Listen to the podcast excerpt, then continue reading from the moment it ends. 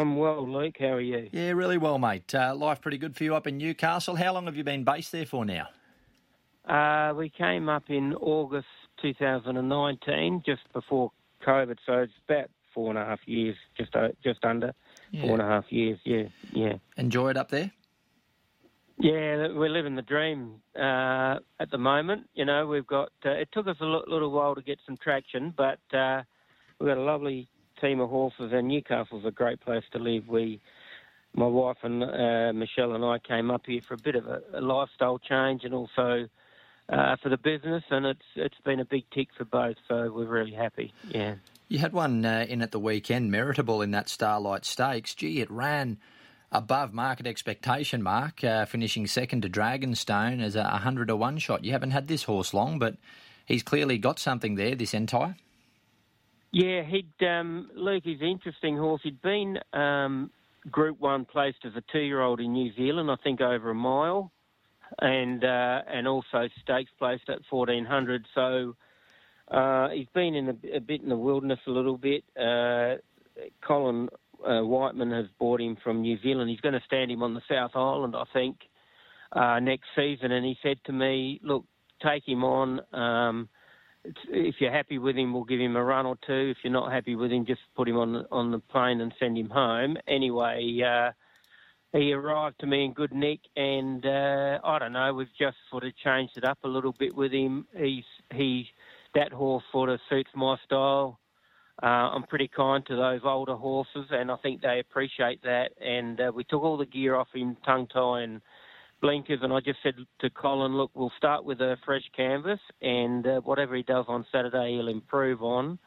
And you're right, he surprised the hell out of me. Um, I thought he was the winner when he got the split, and uh, just just sort of beaten by, uh, which is no shame to be beaten by Dragonstone in the finish. But uh, he's come through that well, and um, hopefully we can win a stakes race with him, and that'll top off his uh, stud career for sure. It sure will, mate. Uh, where Mm. to next? Is Does he go a little bit further than the 1100, or what are you going to do with him? Uh, Dylan was pretty keen to, to keep him at the shorter trip for now, and uh, on the 23rd, which might be uh, is that two weeks this Saturday, um, there's 1100 at Randwick uh, benchmark 88, so he'll probably come back a grade or two, but. Um, I- I'd like to, i'd dearly love to obviously win a metropolitan race with him, and then he's also a Magic Millions horse, so he could end up on the Gold Coast um, in in January sometime. But he'll go. Although although I haven't confirmed it with uh, with the owner, but I think at this stage he'll go to uh, he'll go to Randwick on the 23rd. Yeah. Saturday fortnight. Uh, yeah, it's a good story. Good story, that. I mean, Mm.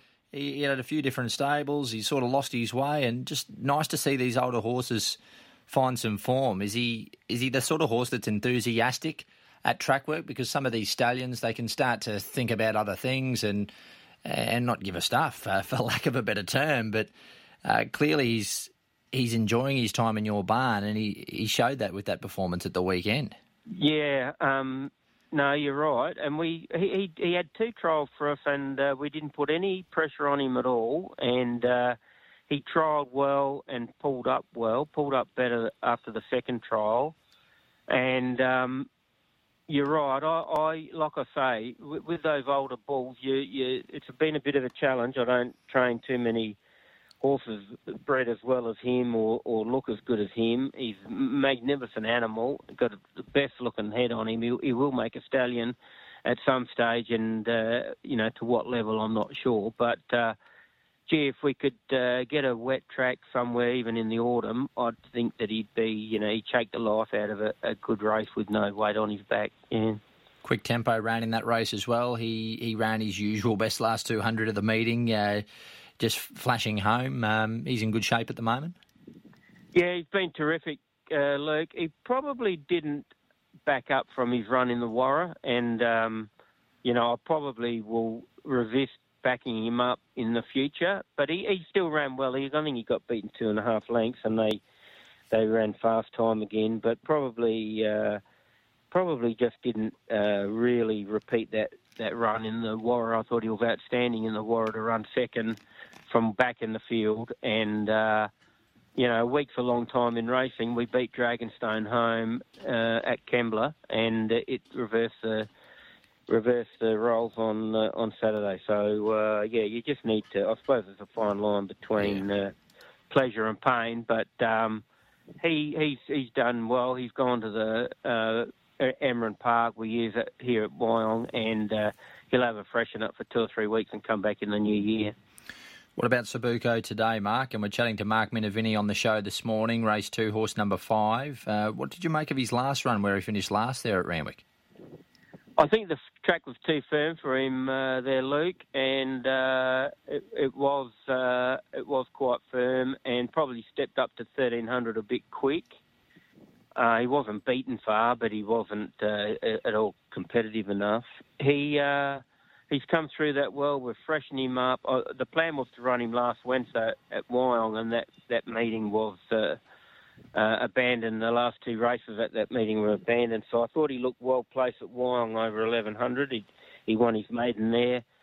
So as a consequence, we're running him today over a thousand. It looks a competitive race, but uh, I'm sure Kerrin will just let him find his feet early and uh, and be hitting the line. He'll probably back up next Wednesday in the Magic Millions race at Wyong and the three and four year old over 1200, and I'd I'd say that he'd be better suited there. Whatever he does today, he'll he'll uh, improve on and go go uh, into into next week's race in better shape.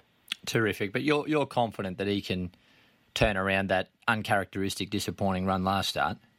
Absolutely, and today I think the track's a, a soft five. As long as he can get the, yep. his toe in the, in the ground, which I'm sure he will, he uh, he'll be very competitive here. Yeah, he looks to map pretty well today, Mark, from that good barrier, drawing four.